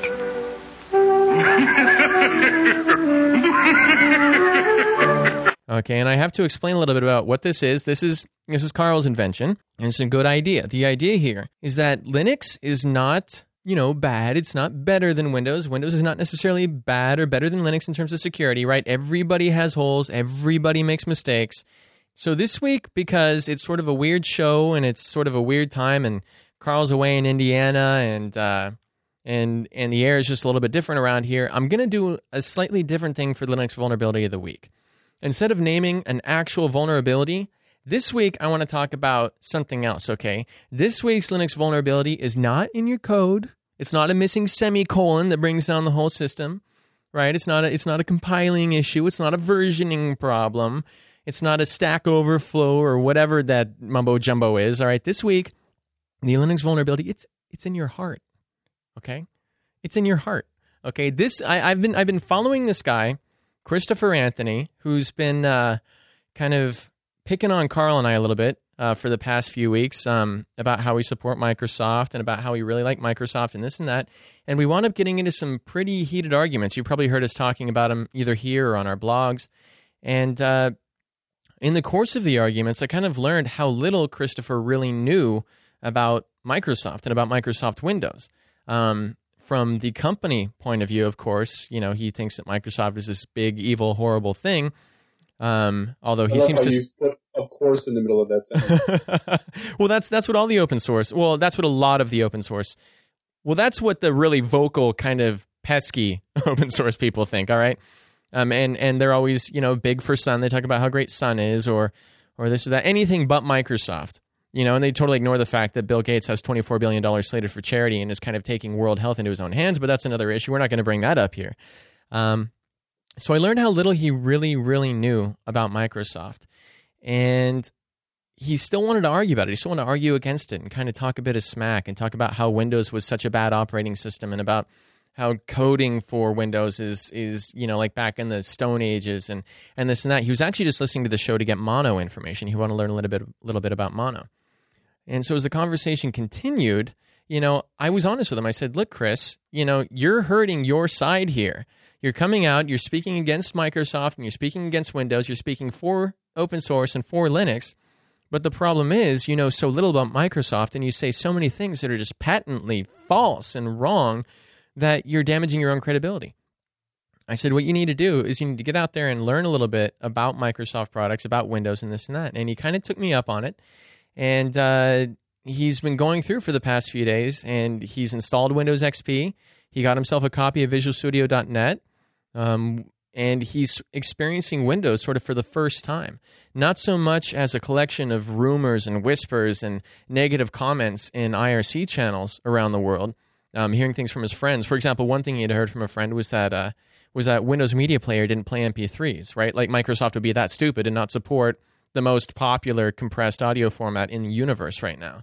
Um, just a lot of really bad information like that. So in a way, the vulnerability here was that he wasn't willing to actually get si- uh, get outside of his camp and take a look at what was going on on the other side of the fence, right? And just like security issues, I think that's sort of a problem for developers everywhere or for, you know, advocates of any given technology anywhere.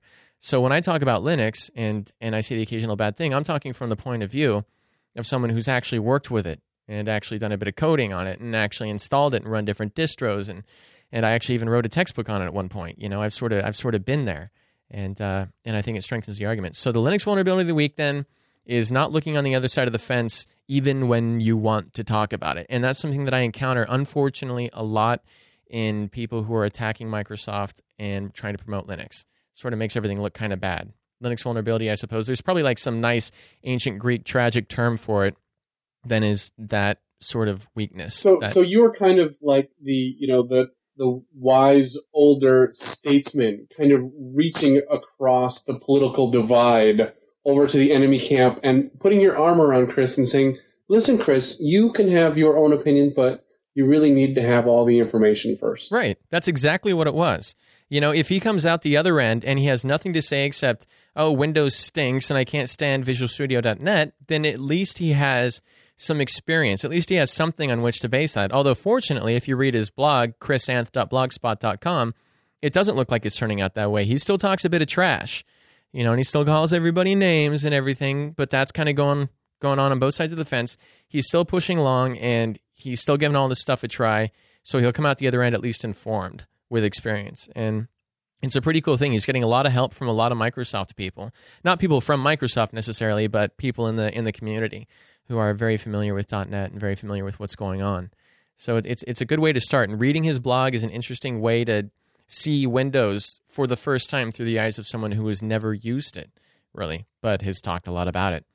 So that is the Linux vulnerability of the week. Little different, not not the usual stuff, but uh, neither is this show today. Hello, Mr. Bull. Let's you and me fight.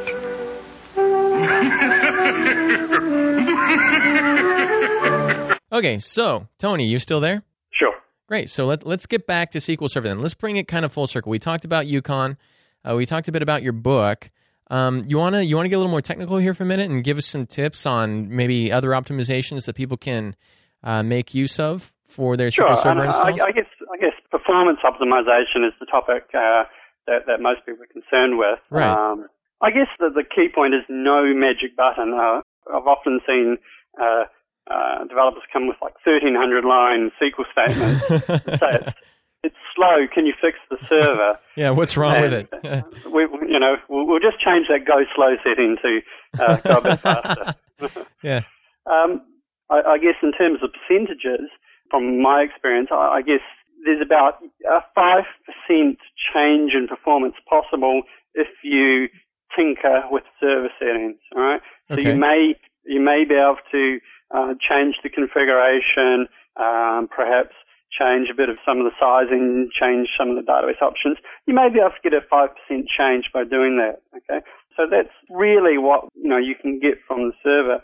You may get up to say a fifty percent performance improvement by perhaps changing the hardware, and that, that's assuming that you've got reasonable hardware to start with. Sure. Um, and you may get some performance by adding more memory, more CPU, more disk. But the key thing there, by adding hardware to fix a performance problem, typically if it's uh, a bottleneck relating to data size, well then over time that bottleneck will reappear and you'll be getting into the cycle of adding more hardware, adding more hardware to keep sort of the, the performance at a level which is acceptable. The Sun solution. Yeah, and- it's running Java, through more hardware at it. Yeah. Yeah, that's right. And um, I guess the sort of the 10,000%, the N percent performance improvement comes from understanding the, the, the logic that you're doing, the queries that you're doing, and, and reworking your SQL. And I'm, I'm not saying that you can always get that level of performance improvement, but um, in terms of the, the relative scales of what you can achieve, there's uh, significantly more performance to be gained by reworking your SQL, re-optimizing, um, you know, looking at, at, at sort of the way the SQL's been processed, looking at indexes, looking at the amount of data that you're operating on compared with, say, changing server settings. So it's just, just trying to give a bit of perspective of what, where's best to spend the time. Sure. So, like cutting down your store procedures to 1,200 lines, for example. That's right. Well, I mean, it really comes from understanding what's going on, um, what SQL Server does when you submit a batch uh, for its process. And um, I mean, SQL Server is, is like is a cost-based optimizer. So when you submit a, a SQL statement, um, it goes through this process called called optimization, which is really a set of rules which are built into the database engine, which goes through and evaluates different strategies for processing that query. Um, now, with cost-based optimization, it, it does this by running these rules and assigning associated costs with every step that it would need to do in, in a particular plan. Now, then for, for complex queries, uh, um, there may be thousands of different ways of actually processing the query. So things that it takes into consideration are what indexes to use, what tables to look at, um, how to how to join tables together, what to do first, what order to do things, um, when to sort things, uh, when to uh, you know join things together, and each each combination of these things is called a plan, and and the optimizer will go through and assign a cost, and then uh, choose the plan with the sort of least associated cost. Okay. So the optimizer is not always perfect though, because with very complex queries, there may be thousands of different combinations. For, so for it to for it to actually go and look at all those different combinations, it could take longer than actually to run the query itself. So it uses, I guess, set of rules, the the IP of the database engine, to sort of whittle down to a pretty good plan as quickly as it can. So it sort of uses uh, these rules to say, well, you know, I think this type of query uh, plan is going to be good enough, and that's how it selects uh, what Okay. to operate with. And what about some other optimization steps that can be taken? Like, uh, what about set no count, for example? Sure.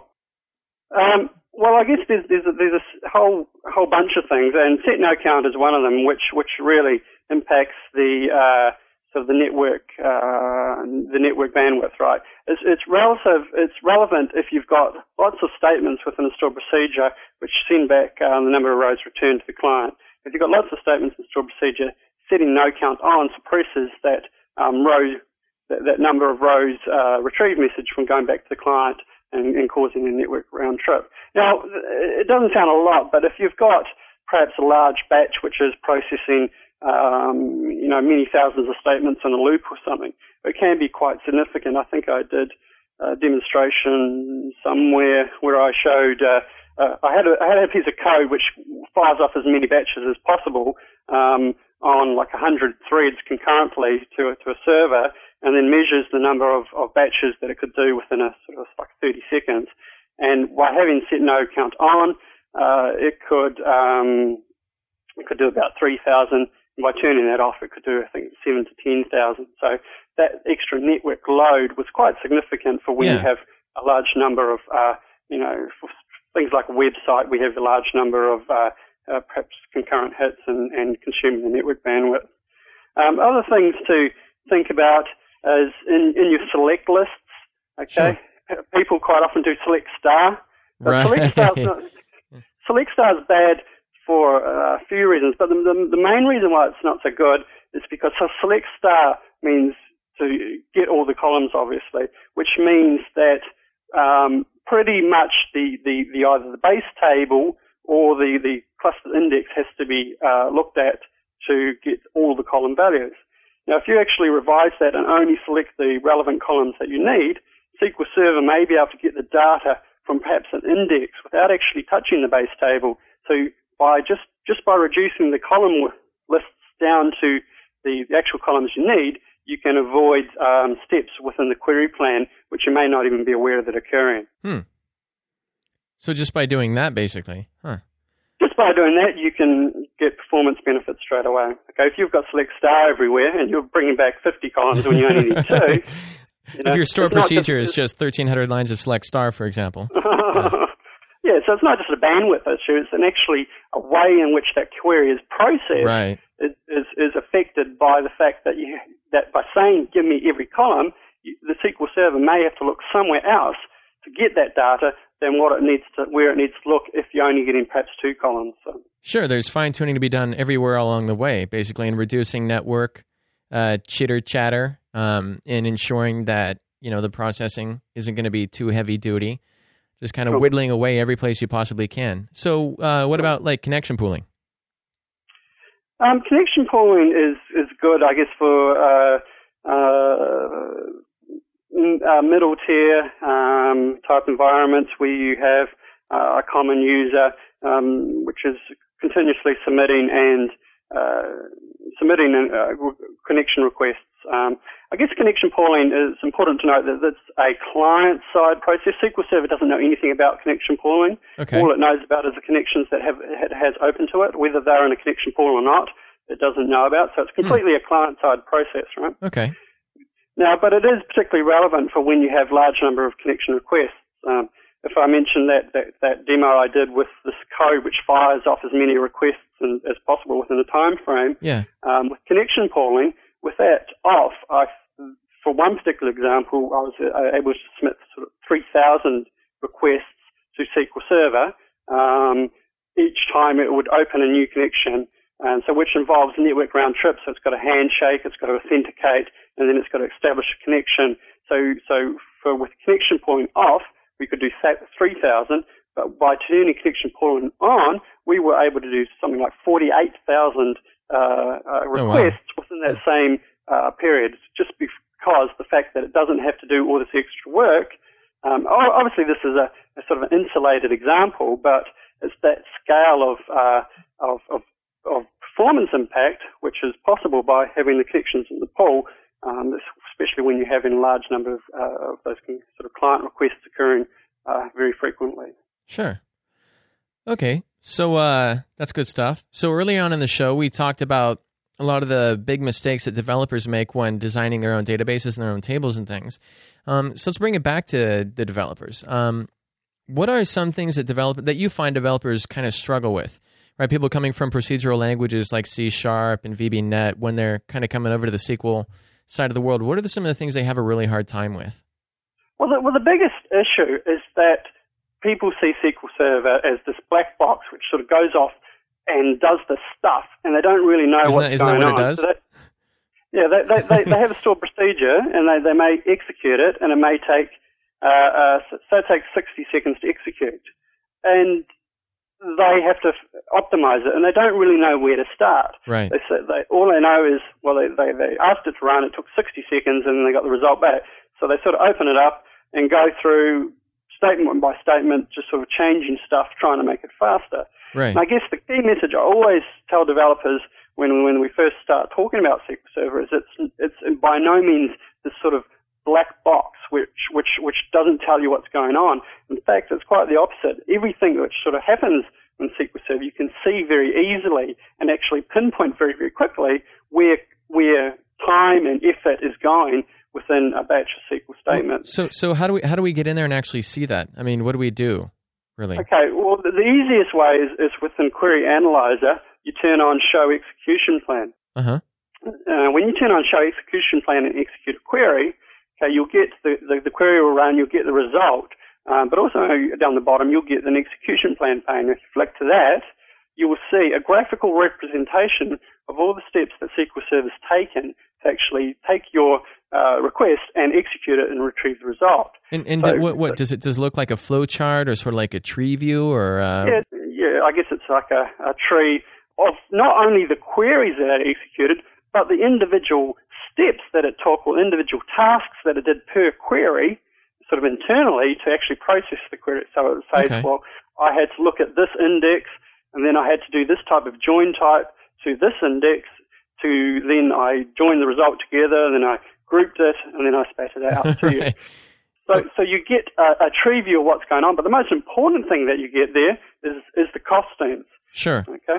So if, if I've got a stored procedure which may have uh, 15 SQL statements in, and I execute that, and it takes 60 seconds, just by looking at the execution plan, I get a relative cost of every SQL statement within that within that stored procedure. So I can see straight away, hey, this this my sixth SQL statement, for example, is taking 95% of the cost of that of that execution.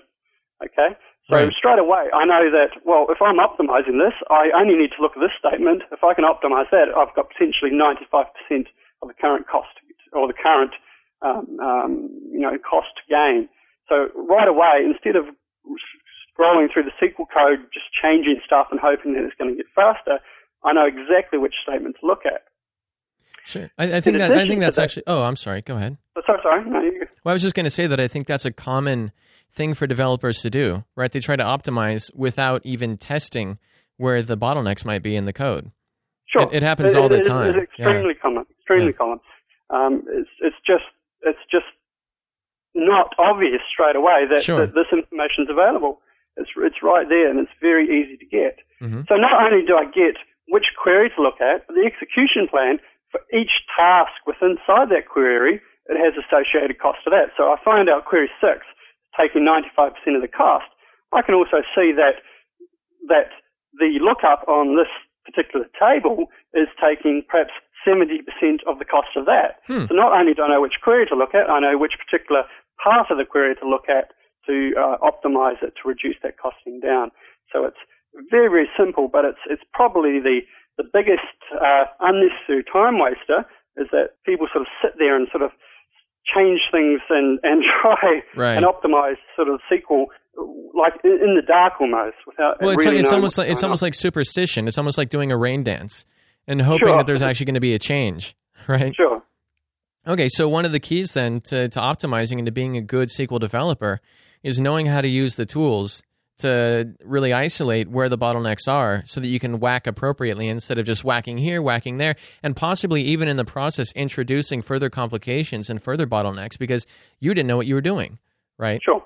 Okay. That's right. I mean, the execution plans are, are complex and that they show you the exact detail what SQL Server is doing. Sure. But you can ignore that if you like and just look at the percentages, and at least you've got a fairly precise point at where to start. Yeah. You don't need to understand exactly what's going on. If you just look at the percentages, you can say, okay, it's this one. Right? Yeah, it's a big You- red flashing whack me sign. Yeah.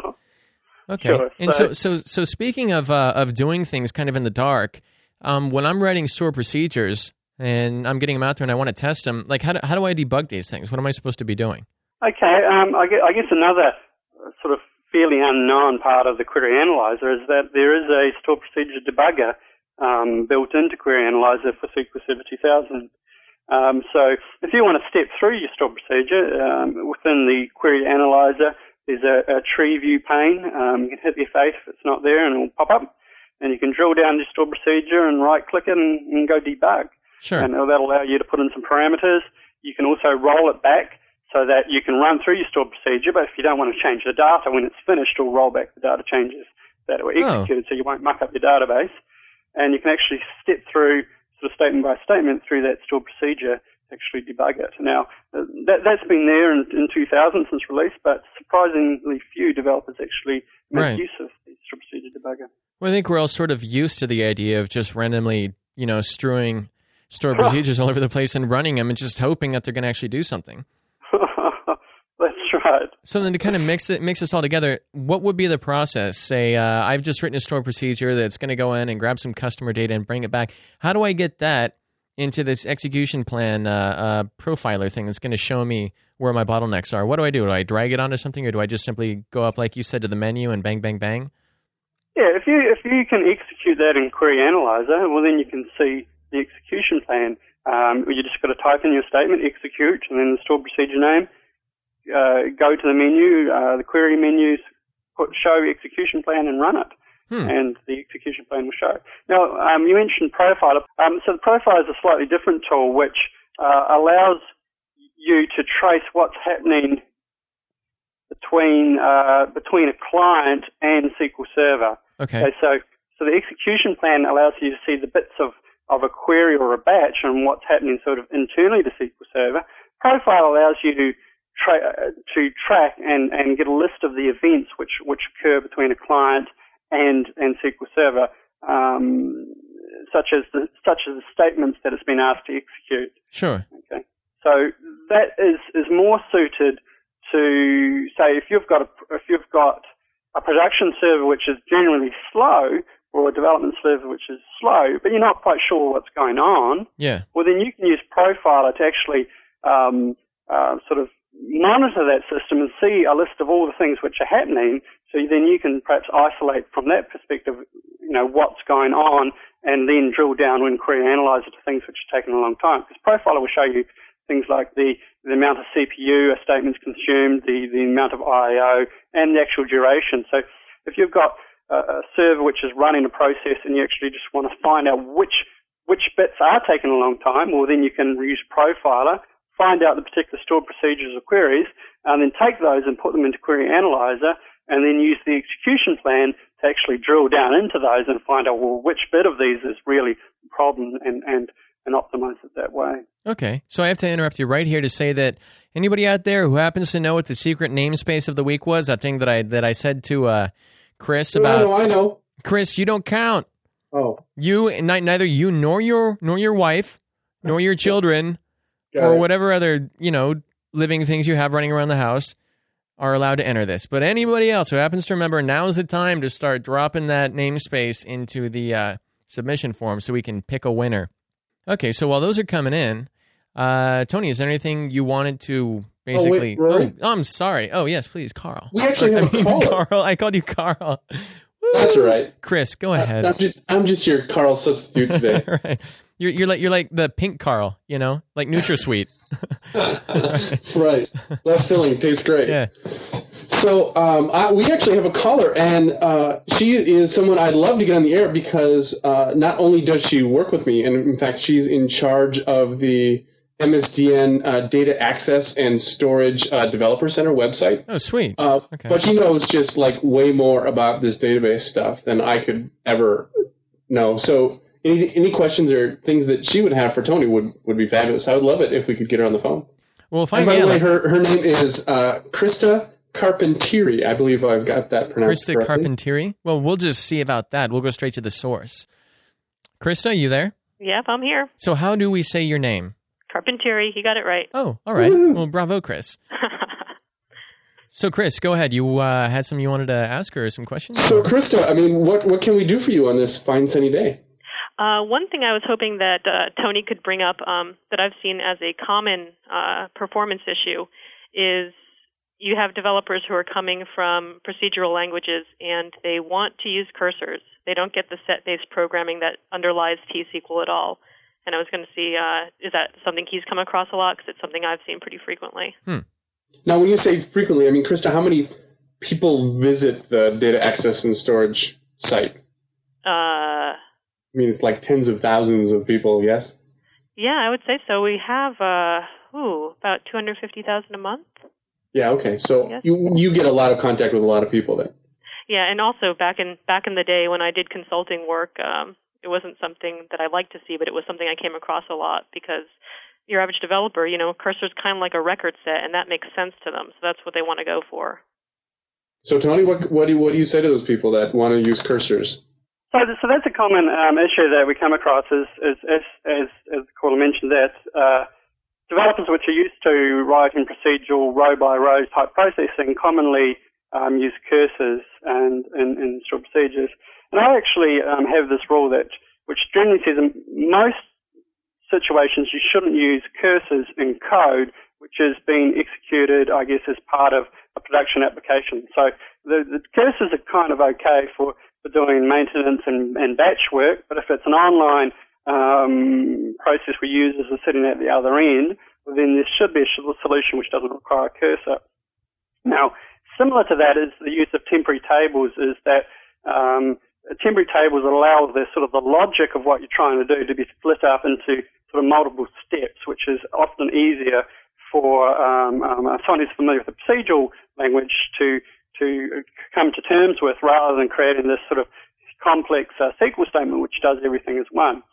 So I think that cursors are kind of uh, good for, uh, I guess, newcomers to SQL for uh, perhaps prototyping what they're trying to do and actually getting it out of their head into SQL Server. But I also think there should be a step post that is once you sort of worked out what you're trying to do, it's, it's like a roll-up step or a grouping step to sort of take that logic and try and whittle it down into um, into a reduced number of statements and into a into sort of um, into singular sort of SQL statements. Okay, you know, often there's more efficient ways of doing the same logic within a single statement, such as quite often to see a cursor opened on one table to insert rows into another table. So, so someone might open a cursor, rotate through a result set, and, and insert rows into another table based on the result of that cursor.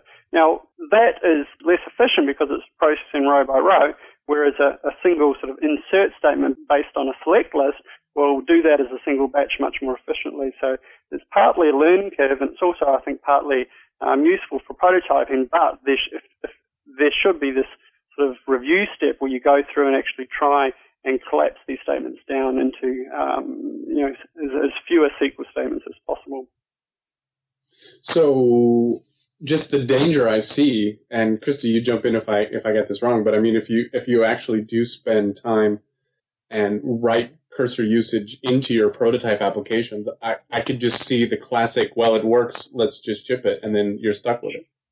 Sure, well that that happens all the time, but um, I guess the main issue is I, I, I mentioned that I thought that may be a useful step for people that are new to SQL because it's not always easy to change the mindset from writing these row by row processing to the statement which should, which which combines all this logic and goes off as a batch and does what you need um, in the single single statement. So it's um, uh, it's it's uh, certainly not ideal, but um, apart from uh, training and, and familiarizing yourself with SQL, there's not a lot uh, that someone who's new to SQL can do to actually create the create um, sort of complex SQL statements without having a, some sort of more understanding.